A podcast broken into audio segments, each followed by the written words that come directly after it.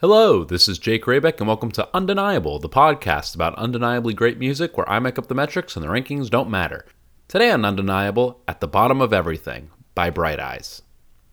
So, this is definitely the happiest song about death that I have ever heard.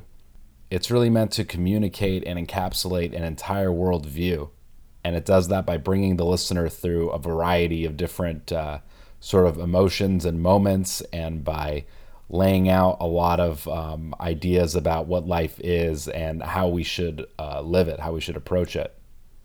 Uh, there's so much going on with it. I think the easiest place to start is to talk about the concept of ego death. The concept of ego death is based off of the Freudian view of the human psyche as having three main components the id, the ego, and the superego. If I'm not butchering these concepts completely, the id is your, and very simplified, the id is your subconscious, the sup- the ego is your sense of self and the superego is sort of your relationship to the world. So your ego is sort of um, mediating between the id and the superego between your like animal your like bat, most base instincts and your subconscious and the rest of the world and somewhere in the middle is you know you the concept of ego death, the loss of your sense of self, has been explored in Freudian and Jungian psychology, as well as um, psychedelic drugs. The psychedelic community, you know, is really big on talking about um, having an, an ego death, a loss of your sense of self, and then so it's a sort of direct connection to the rest of um, the world, the the universe. So it's very similar to Eastern philosophies, which speak of a oneness and a reaching of nirvana, meaning that you've broken the chains that tie you to the physical realm to go back into what's into what's real, into um, into the whole of of everything, and that's where we're going in this song. We're going to the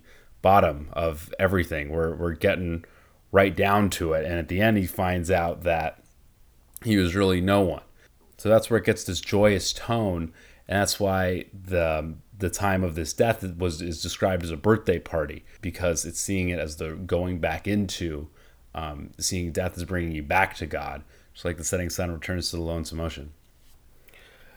But the interesting thing um, is that even though um, we're rejecting religion here, and he's talking about um, an a very um, deterministic view of, uh, I mean, mortality is a real thing. But these ideas to a lot of people would lead to nihilism. When we're confronted with that sort of magnitude and foreverness, it makes us feel very insignificant and it makes us think that what we do doesn't have a point.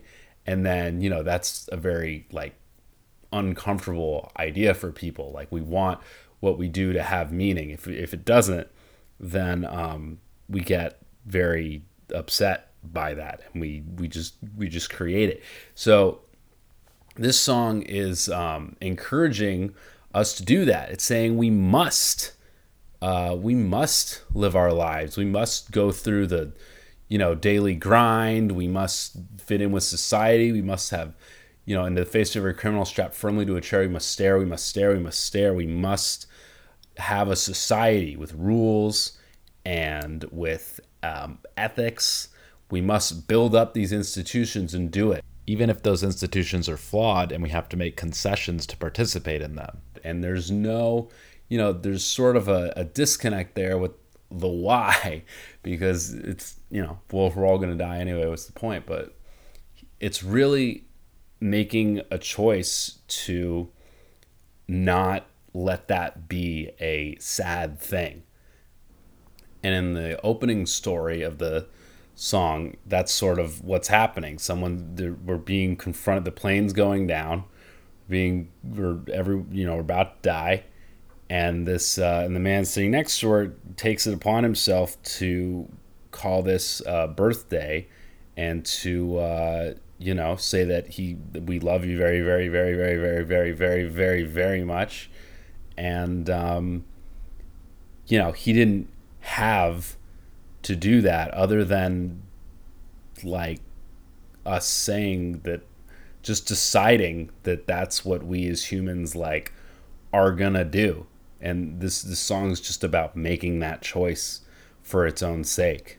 And also for the sake of those around us. There's the line we must talk in every telephone. We you know it's to say that we must connect with people um, as much as we can because life that's what gives people meaning is is the contextual meanings of other people bouncing off of each other so there's this conviction that we have to be good to each other as a way of giving our lives meaning. And there's the line in the ear of every anarchist, and here I think anarchist is kind of being meant to describe someone who I maybe more of a not someone who doesn't believe in any sort of someone who's just all about entropy, who doesn't believe in any sort of uh, nothing real or not holding on to. I think that's what he's someone who who doesn't uh, have a faith in any sort of order says, and in the ear of any anarchist that sleeps but doesn't dream, we must sing, we must sing, we must sing. So that that's a person that we have to inspire. Someone who looks at the situation and says, like, well, nothing matters, you know, we die anyway. Like we you have to just get through to them with um with song. You have to you have to raise their spirits. It's just sort of um and that why isn't really there. There is it's not not in the song and not in you know, and it's just it's just your own sort of why. There's no why there. The only why is for its own sake. It's a song that is completely about existentialism in the purest sense of the word. It is about creating meaning where there isn't necessarily any for the sake of creating it. And moreover, it's about being grateful for the opportunity to do that instead of being upset that you'll one day lose your uh, your ticket to participate. So it really is a song that has legs, as they say. It really um, it really has implications to it. It means something, and I think it really pulls together um, all the concepts. I think it sort of has its own answer for every question that it raises. It's a it's a holistic worldview. It makes sense. It's something that um, we can hold on to and really understand what the songwriter um, not just was feeling in a specific moment, but is sort of sort of feels about um, life and death. So it definitely meets all my criteria, and uh, I would say that it is absolutely an undeniable song. And uh, that's it for today and tune in tomorrow for the next episode of Undeniable.